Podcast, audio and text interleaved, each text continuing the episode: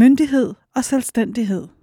Det er temaet i denne podcast, som er en del af et podcastkursus omkring børn og unge med alvorlig synsnedsættelse. Kurset er en podcastserie i samarbejde mellem Instituttet for Blinde og Svagsynet, IBOS, Landsforeningen af Forældre til Blinde og Svagsynede og Synscenter Rafnes. De enkelte podcasts tager et relevant tema op fra opvæksten, ungdommen eller det tidlige voksenliv. Når du har lyttet til denne podcast, så har du fået viden om temaet myndighed og selvstændighed, og hvorfor det er vigtigt at have fokus på hos unge med synsnedsættelse. Du har fået konkrete eksempler på, hvilke udfordringer man kan møde som ung, og fået gode råd, du som forældre kan bruge efterfølgende til at støtte den unge. Eller du som ung selv kan arbejde videre med. Jeg hedder Julie Giese og vil guide dig gennem denne podcast.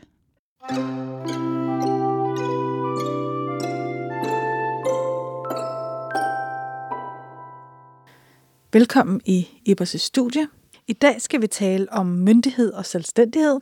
Vi skal ikke tale om rettigheder og pligter i forbindelse med at blive myndig. Men til gengæld så har jeg tre personer med i studiet i dag, og I vil have en dialog om en række opmærksomhedspunkter, der er i forbindelse med overgangen fra barn til voksen. Så vil I ikke lige starte med at præsentere jer selv? Ja, jeg hedder Ditte, og jeg er teamleder i ungeteamet her på IBOS. Jeg har været på IBOS i over 18 år, og har de sidste øh, 14 år, tror jeg, været tilknyttet ungeteamet, hvor jeg startede som lærer i alle mulige forskellige fag, kommunikationsfag og matematik og hvad jeg nu ellers kunne undervise i.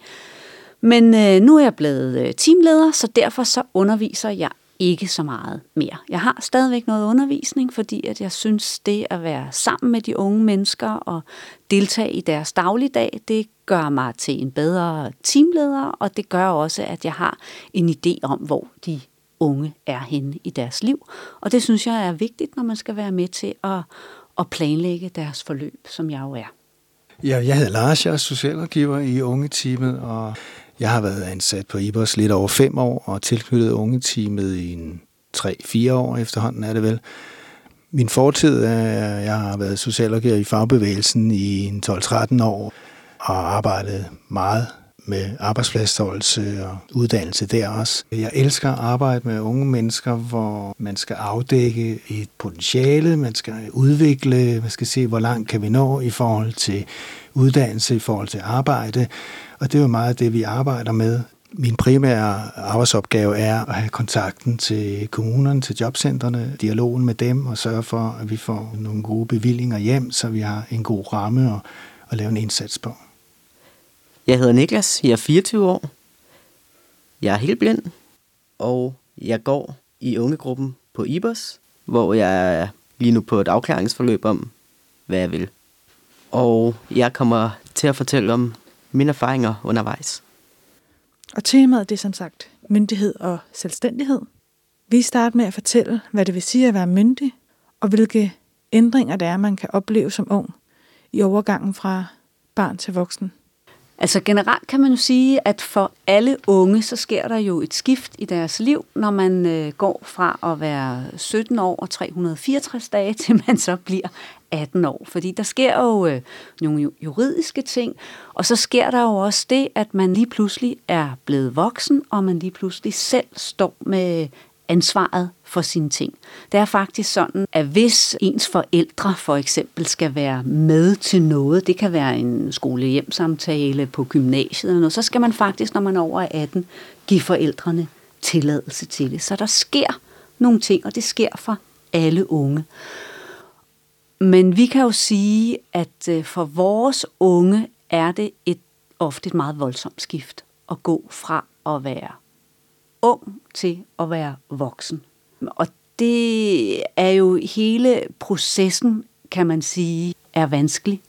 Fordi vi har med nogle unge at gøre, som gennem hele deres liv har haft brug for at få rigtig meget støtte og hjælp.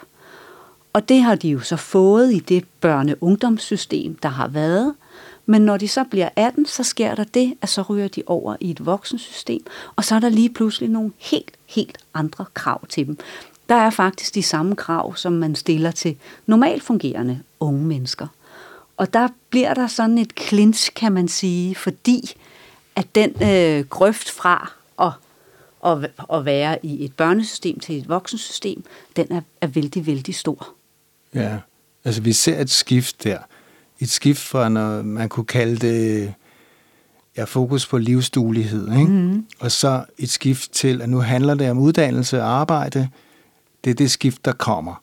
Og der ser vi generelt, at det er der ikke ret mange unge af vores unge, der er særlig godt gearet til. For de kommer fra en, man kan måske godt sige, sådan lidt beskyttet ramme. Også hjemmefra i øvrigt. Og det er kun naturligt, at øh, man som forældre gerne vil beskytte sit barn. Og så hvis man får et barn, som i det her tilfælde et barn med et synshandicap, så vil man jo gerne øh, drage omsorg for det at hjælpe og støtte og alt muligt. Og det øh, er jo kun naturligt, at man gør det som forældre. Men nogle gange kan man sige, det er så også det, vi oplever, når vi så får de unge hos os, at nogle gange så man skal passe på, hvilke ord man bruger. Man må godt sige en misforstået omsorg måske, fordi der er mange ting, der er blevet gjort og ordnet for de unge, og, og måske kunne forældrene godt have givet en lille smule mere slip. Det er jo ikke det samme som, at sikkerhedsnettet ikke skal udspændes. Og så lige pludselig, så sker der jo så det her skift, kan man sige, så bliver de 18, og de er myndige, og så kan forældrene ikke være med naturligt i forhold til den sag, der er i kommunen, eller for den sags skyld i forhold til os, så skal man have et særligt samtykke, en fuldmagt. Og det tror jeg nogle gange kommer lidt bag på både øh, de unge og forældrene. Altså man kan jo sige, at det der som med, at man går fra at, at være i børneverdens system til at komme over i et voksensystem, det er jo ikke noget, man kan forberede sig på fra den ene dag til den anden. Det skulle jo faktisk helst være noget, som man var blevet forberedt på ja, faktisk gennem hele livet, kan ja, man sige. Ikke? Ja. Fordi noget af det handler jo også om, at man... Øh, at man, når man bliver 18, får nogle pligter og nogle rettigheder og noget ansvar, og, og det bliver faktisk også krævet, at man selvstændigt kan gøre nogle ting. Så hvis man ikke har været vant til at få ansvar og tage initiativ, og at man skal gøre noget, og man også nogle gange skal gøre noget, som er lidt kedeligt, mm. for eksempel nogle af de pligter, man ja, har. Ja. Hvis man ikke er, ligesom er blevet vokset op med det, så bliver den proces jo meget sværere, når man skal gå fra at, at være 17 til at være 18 og komme ind i, i voksensystemet. Så derfor er det jo noget, man skal forberede sine børn på hele livet.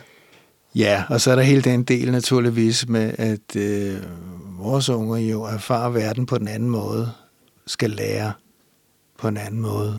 Og der kan man sige, at det system, vi har i dag, hvis vi skal tage fat på det i forhold til digitalisering og så videre, det er svært for mange af vores unge at navigere i det system. Så på den måde er der mange ting, som lige pludselig skal, skal læres, og nogen lærer det ikke, altså fordi det er for svært, fordi øh, mange af vores unge jo har andre udfordringer end, end synshandicappet. Så det er et, et system, hvor man har brug for støtte i virkeligheden, og det bliver ekstra bøvlet for forældrene at støtte dem i den her situation, ikke? fordi de, der forventes i virkeligheden, at de selvstændigt kan navigere i systemet.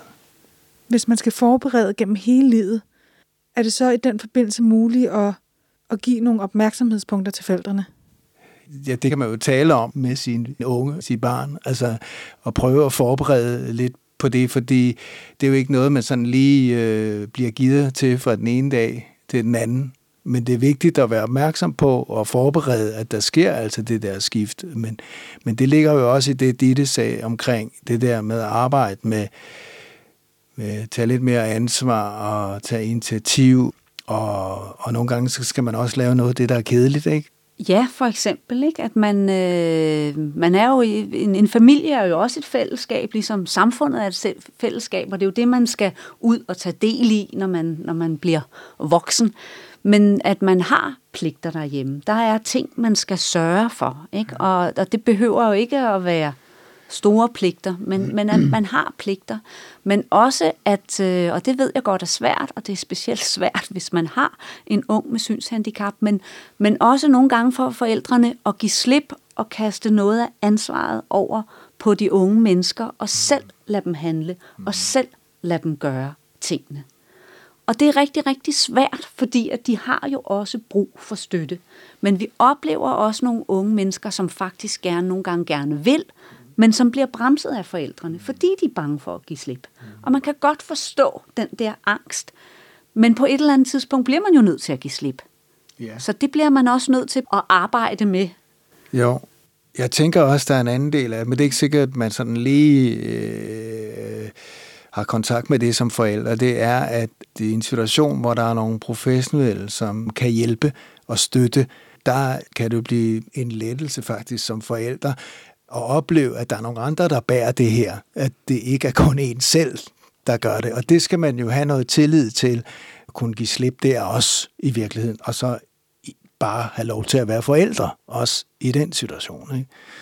Og det tænker jeg meget, at det er også det, vi arbejder rigtig meget på, at få lavet lidt om på den der rollefordeling i virkeligheden.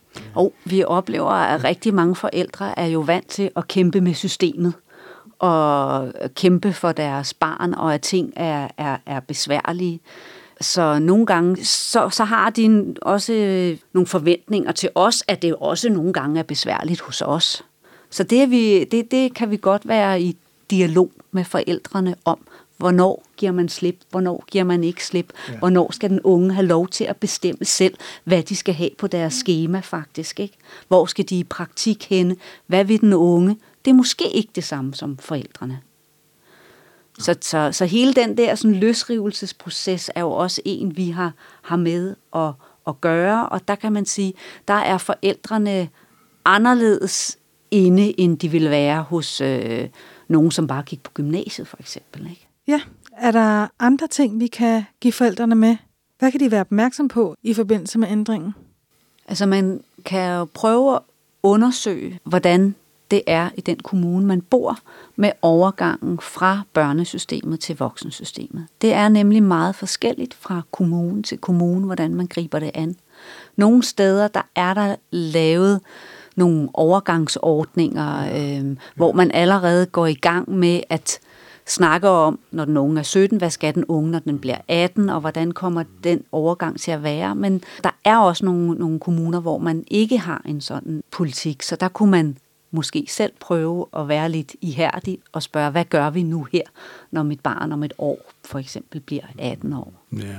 Altså det gør, man kan differentiere det lidt i forhold til, hvis ens barn igennem livet har gået i specialskole, så er det nogle gange lidt nemmere at have mere at gøre. Men det er de situationer, hvor man ikke har absolut har gået i specialskole, altså man skal have det der skift, så er der mange afdelinger, der skal involveres, og det skal man være opmærksom på. Så skal man spørge ind til, hvordan kommer det til at foregå i den her kommune. Ikke?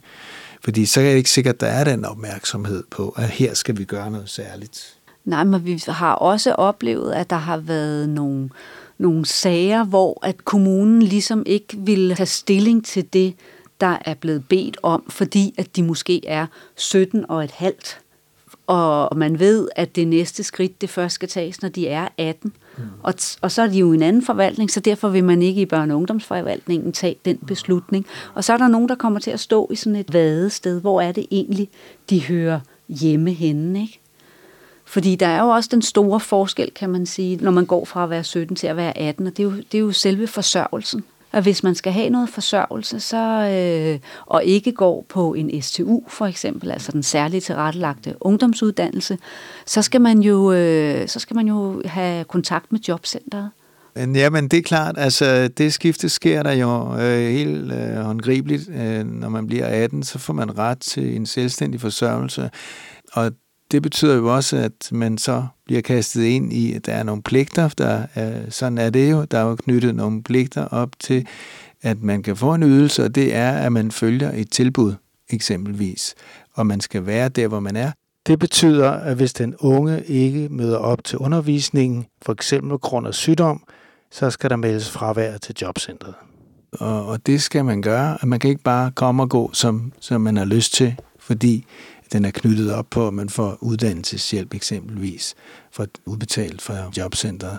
Så det er i hvert fald et stort skifte, kan man sige. Og så er der jo det der med, at at man lige pludselig kan være et ubeskrevet kapitel, for det er ikke sikkert, at der er overleveret særlig mange oplysninger fra, hvis det nu er øh, børne- og ungeafdelingen eller borgercenter handicap for den sags skyld. Så det skal man selv være opmærksom på, at de oplysninger bliver bibragt. Det sker ikke af sig selv.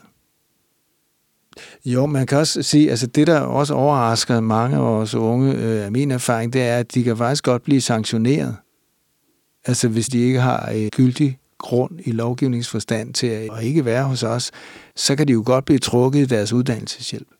Og det kommer mange gange som en overraskelse, også for forældrene. Altså, de er heller ikke gearet til det skift, der sker der. Så tænker, hvordan, det kan da ikke være rimeligt. Jamen, sådan er det. Og det er jo faktisk også sådan, at det første år, man er på uddannelseshjælp, der må man jo ikke tage ferie. Ja, det må man så, heller ikke. Nej, man så man må ikke... Optjene retten ja. til ferie. Ja. Mm. Så hvis familien planlægger, når den unge er 18 år, at øh, tage en uge til, til Tenerife, så må man faktisk ikke forlade landet det, det første år, øh, hvor man er på uddannelseshjælp. Ja. Og det er jo et, et helt anderledes system, end man har, har, har været vant til. Altså det man kan, man kan i hvert fald ikke få uddannelseshjælpen med ud af landet. Så skal man frasige sig uddannelseshjælpen og have den genoptaget, når man er tilbage fra ferie. For man har ikke retten til at tage den med ud af landet, når man ikke har været øh, 12 måneder i, i tilbud.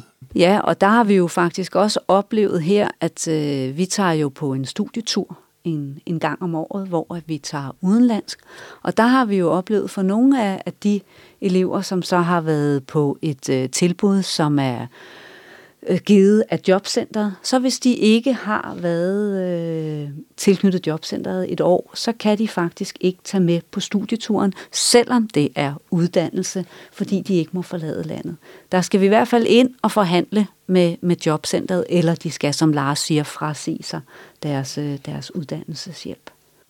Men der er jo også øh, nogle, nogle andre ting, der, der sker. Man kan sige, hvis man har gået på specialskole, eller man også har gået almindelig skole, har man måske haft nogle støttetimer og, og noget, noget hjælp, fordi at der er nogle ting, der har, er, er vanskelige, når man, når man ikke kan se. Og når man så bliver over 18, og man øh, måske starter på, på en uddannelse, det kan være noget HF enkelfag, det er der jo nogle af vores øh, elever, der starter på, eller HF, så kan man stadigvæk godt få hjælp. Men det er bare anderledes forstået på den måde, at man skal selv bede om den. Man skal selv ansætte en sekretær, som man selv faktisk skal være arbejdsgiver for. Hvis man har brug for hjælp på den ene eller den anden måde, så skal man selv være opsøgende hos studievejlederen og fortælle, hvad man har brug for og hvilken hjælp man har brug for.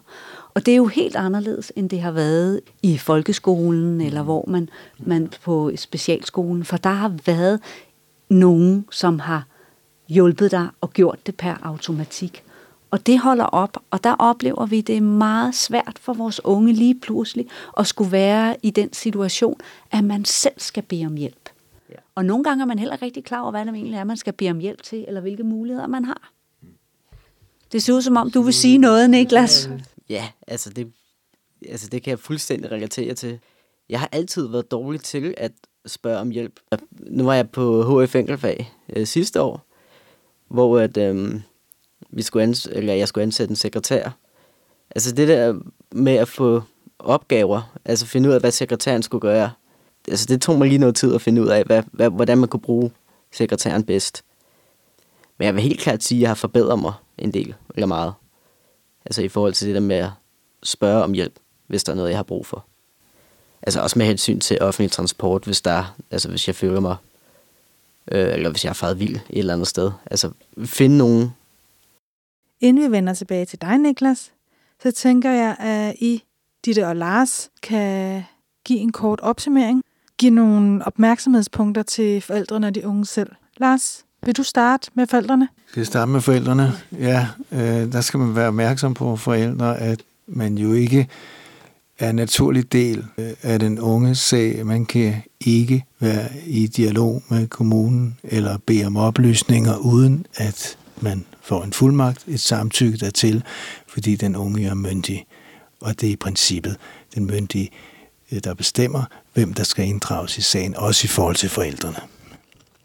Så det skal man sikre sig, øh, og det skal man selvfølgelig aftale med den unge. Øh. Og så er der den del af det, at hvis man vil hjælpe bedst muligt, så skal man gå ind og forberede den unge på det skift, der sker. at øh, der bliver fokus på uddannelse og beskæftigelse, der er pligter og rettigheder i det system. Hvis den unge får uddannelseshjælp, en ydelse, det kan man ikke gøre nok ud af at forberede. Og det med, at det er meget forskelligt overgangen fra barn til voksen i kommunerne. Det er meget forskelligt, hvordan sagen bliver overdraget, og om den overhovedet bliver overdraget. Om oplysningerne kommer med over, så skal man sikre sig, at man får alt med over. Og så skal man vel også være opmærksom på, at der kan ske nogle ændringer i økonomien. Ja, det skal man. Altså, jeg ved ikke, hvor aktuelt det er i forhold til vores unge, men øh, det er klart, hvis man får noget tabt arbejdsfortjeneste eksempelvis øh, i, i servicelovens regi, så falder den fra, når den unge bliver 18. Så kan man ikke få det mere, ligesom at der er nogle mere udgifter. Øh, kan, man kan få tilskud til mere udgifter til sit barn, og det falder også fra, når den unge bliver 18. Og så hvis den unge flytter hjemmefra, jo, så er der en helt ny situation, kan man sige, hvor der er mange ydelser, som man ikke vil kunne få som forældre, fordi man ikke er berettiget til det. Jo. Og de unge? Ja, man kan sige, at øh, det allervigtigste det er, at hvis de unge stadigvæk gerne vil have, at forældrene hjælper dem i deres sag, og det vil de fleste unge af vores i hvert fald gerne have, så skal de give en fuldmagt til, at forældrene de, de får lov til det.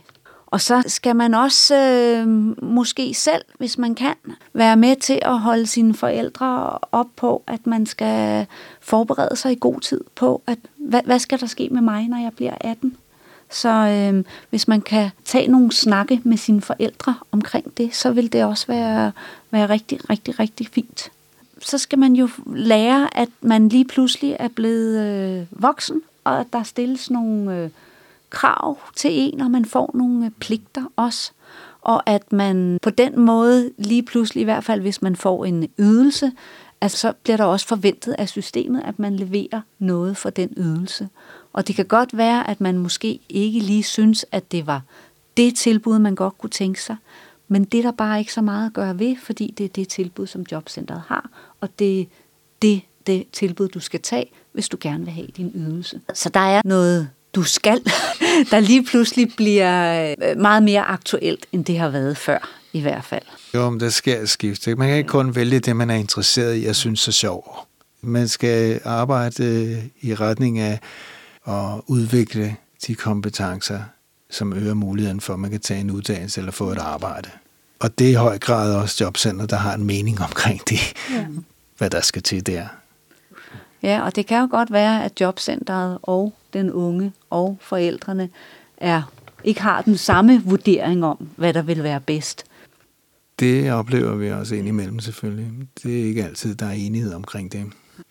Ja, i sidste ende er det jo, hvis man får en ydelse, så er det jobcenter, der bestemmer i sidste ende. Det er altid godt at forberede sig rigtig godt, hvis man skal til møde i kommunen og finde ud af, hvad er der vigtigt at få sagt her altså hvad man gerne have ud af det møde, man går til. Man kan som minimum sige, at vi vil i hvert fald gerne have, at vi har fået sagt de her ting, inden vi afslutter mødet. Det synes jeg er væsentligt, fordi mange gange så går det meget stærkt i kommunen. Så det er noget med at lige sige, stop lige op en gang, der er lige noget, vi gerne vil fortælle. Men man kan sige, at hvis, hvis øh, der er nogle unge, der er i tilbud hos os, og der er møder med kommunen, hvor det omhandler deres fremtid og deres uddannelse, og det, at de også er i tilbud hos os. Så går vi jo øh, i den udstrækning, forældrene vil have det også, øh, går vi jo gerne med til møder. Der er jo nogle møder, hvor kommunerne vil have, at vi skal være med, og dem er vi selvfølgelig også med til. Men vi går også gerne med og støtter forældrene, fordi det vi jo oplever en gang imellem, det er også, at det har en anden øh, gennemslagskraft, når der kommer nogle fagpersoner, der udtaler sig, end når det er en, en forældre. Vi, vi har tit nogle, nogle andre argumenter, kan man sige. Nå, det er klart, vi optræder som leverandør, ikke? Og i den rolle, der har vi jo pligt til at komme med vores faglige vurderinger og medvirke til at oplyse sagen. Det kan godt være, at det er lidt noget andet, at øh, jeg tænker, at det er sådan lidt universelt i virkeligheden. Når man får et, et barn med et handicap, så har man jo nogle, i starten sådan selvfølgelig nogle drømme, nogle forventninger i forhold til, hvad skal ens barn opnå i tilværelsen.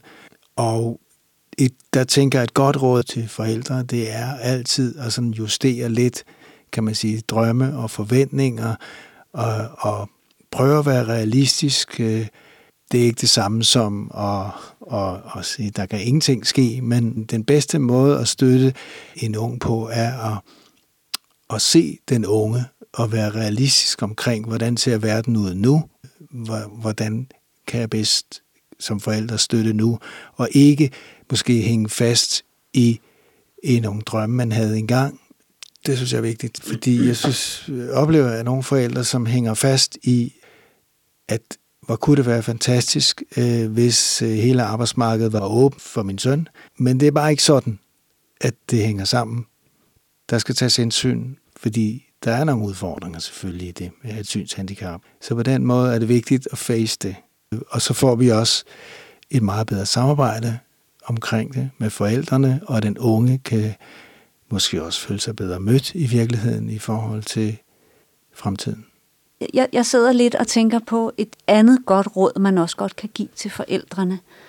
Og det er, at man også dels snakker med sin unge om nogle af de ting, som Lars siger, hvad de gerne vil mm. med deres liv. Mm. Snakker med dem, men mm. så også giver dem plads til selv at formulere sig yeah. omkring det, så det ikke for eksempel er til møde, at det er forældrene, der snakker om, hvad den unge skal. Ja, det, det er super vigtigt, ja, at den unge vigtigt. selv kan gøre det, og det kan man ikke selv gøre, hvis man ikke har lært selv at, at gøre det.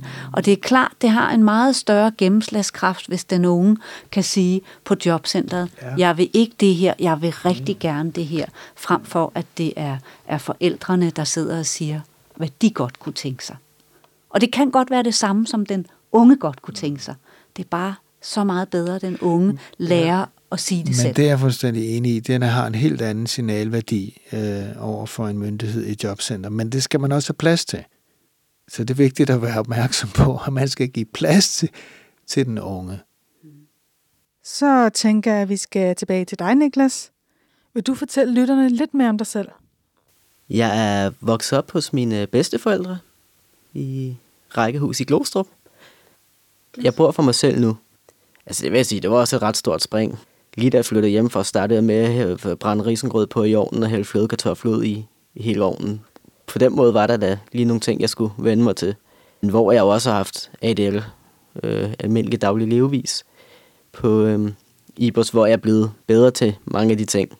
Hvor jeg har fået idéer til, hvordan jeg kan ja, gøre forskelligt med mad og rengøring. Og, altså, da jeg blev 18, altså, jeg havde slet ikke tænkt over det der med, at nu var det ligesom mig selv, der skulle tage stilling til mange flere ting. Altså man kan også sige, altså daglige pligter har jeg heller ikke haft særlig mange af. Altså lige fra det der for eksempel med at dække bord, til at øh, ja, tømme opvaskemaskinen, altså sådan nogle ting. Altså det er bare blevet gjort. Øhm, altså jeg prøvede jo lidt, måske hvor jeg hurtigt gav op, fordi jeg ikke kunne finde nogen måder til, hvordan jeg kunne gøre det. Hvor jeg måske ikke blev holdt nok fast på de ting. Altså det ville jo nok have givet mig en mere sådan lidt mere ansvarsfølelse. Ja, vel egentlig også i forhold til selvstændighed. Altså, jeg har haft den her overbeskyttelse. Øhm, selvfølgelig ikke i nogen ond mening. Altså, øhm, lige da jeg flyttede i lejlighed, der var jeg øh, altså rimelig, der var jeg rimelig usikker på, hvordan jeg skulle gøre sådan lidt basic ting, både med sådan madlavning og rengøring, altså sådan systemer generelt, hvor jeg så stille og roligt prøvede at bygge noget op med øh, hjælp fra IBOS også. Nu sagde du tidligere, at du havde haft svært ved at, øh, at spørge om hjælp. Ja. I den situation, kunne du godt spørge om hjælp der? Jo, altså jeg spurgte min nabo mange gange. Han har været, han er god til at lave mad, så han har også kunne komme med nogle gode idéer til der. Øhm, hvis der var et eller andet, jeg ikke lige kunne finde ud af, måske det var ikke kogepasta, eller en stegkød, hvordan jeg eventuelt kunne gøre det. Jeg kunne godt tænke mig at høre, om du har nogle råd med til forældrene af de unge. Øhm, jamen, altså nu kommer vi selvfølgelig tilbage til pligter igen. For eksempel flere pligter. Det behøver måske ikke nødvendigvis være store pligter, altså lige fra altså for eksempel tøjvask, hvor den blinde ikke kan øh, se forskel på øh, farver og sådan noget. Men måske sådan, hvis man starter i det små, dæk bord, tag af bordet, Vaske op, tømme opvaskemaskinen, sæt på plads. Sådan nogle ting. Øhm, og så, ja, til den blinde, prøv dig frem. Måske i samarbejde med forældre, hvor man så kan ja, hjælpe til, eller ret ind, hvor det går galt, eller hvis der er noget, den blinde ikke kan. Og så finde idéer til, hvordan man kan gøre det bedre. For eksempel med hjælp fra IBOS. Du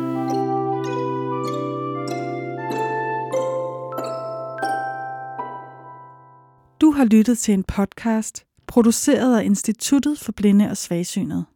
Hvis du godt kunne lide podcasten, så husk at dele den med andre, der også kunne få glæde af den. Hvis du vil i kontakt med Ibers, kan du ringe på 39 45 25 45 eller skrive til ibers sof.kk.dk. Tak fordi du lyttede med.